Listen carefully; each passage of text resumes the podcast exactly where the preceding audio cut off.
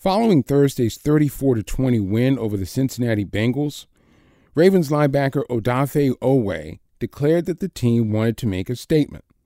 And so they did. And in the process, they seized control of their division by soundly defeating their most significant opponent for a second time this year, the same team that knocked them out of the postseason last year.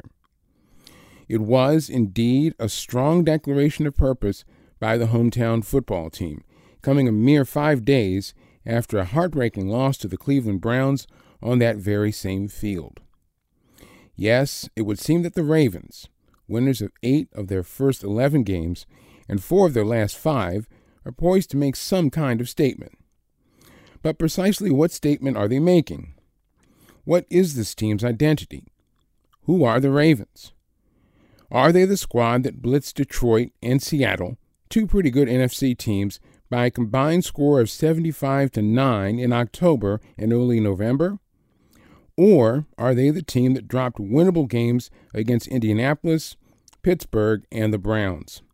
There's a talented squad of defenders who rush the passer and guard opposition receivers better than any Baltimore defense since perhaps the legendary 2000 unit that brought home Charm City's first Super Bowl since 1970. Like that defense 23 years ago, which took its cues from Ray Lewis, this year's group is led by brilliant linebacker Roquan Smith. Smith, who came over in the middle of last season in a trade with Chicago, provides leadership both on and off the field, like Lewis, but with none of the phony bluster. He's capable of carrying the defense a long way.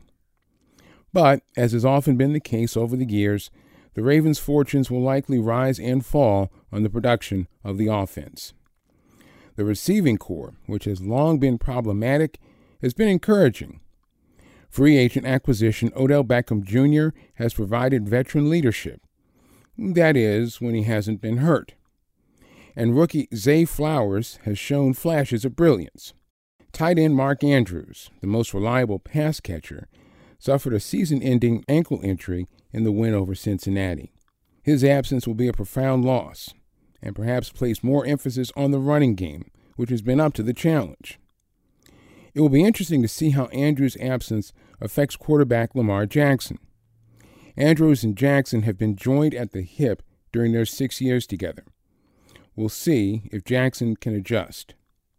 And speaking of Jackson, this season, his sixth, and the first with his new five year, $260 million contract, has largely been positive.